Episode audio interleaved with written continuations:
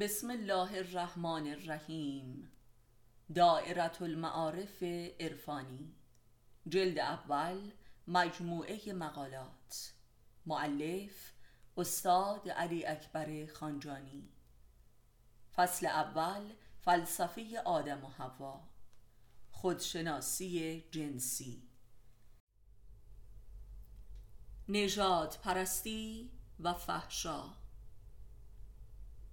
یکی از صور آشکار نجات پرستی به عنوان هسته مرکزی کفر بشری در درون خانواده ها همانا پسر پرستی است که موجب تحقیر دختر در خانه می شود این ظلم آشکار پسر را به سوی خلق و خوی دخترانه می کشاند و بی اراده و بی مسئولیت و مدعی و متکبر می کند و دختر را در دختر بودنش دچار حقارت و نفرت نموده و به سوی مردواری می برد همانطور که پسر را به سوی زنباری و تقلید از آداب زنانه می کشاند و این واضح ترین نمود کفر به معنای انکار خلقت خیشتن و جنگ با خدا و دین اوست.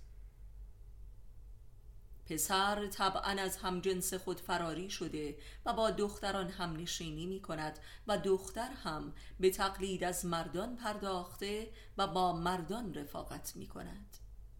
این وضعیت از همان آغاز زمینه هرزگی و فساد اخلاقی را فراهم کرده است.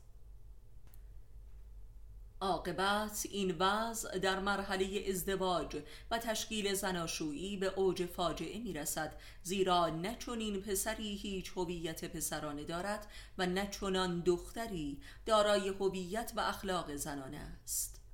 پسر به مرد بودن خودش به طرزی جنون آمیز مفتخر است و لذا هیچ وظیفه و مسئولیتی برای خود نمی شناسد و دختر هم از زن بودن خود بیزار است و لذا هیچ وظیفه زنانه برای خود نمی شناسد فرهنگ مرد سالاری و فمینیزم برخواسته از قایت نجات پرستی است.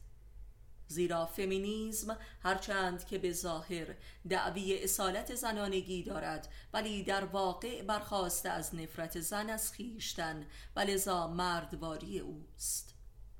ادامه این وضع به لحاظ اخلاق جنسی موجب می شود که دختر و پسر هر دو به سوی همجنسگرایی بروند.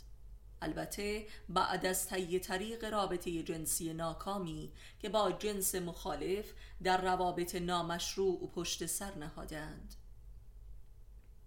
در واقع عقیم شدگی روانی و جنسی از عواقب طبیعی نژاد پرستی است.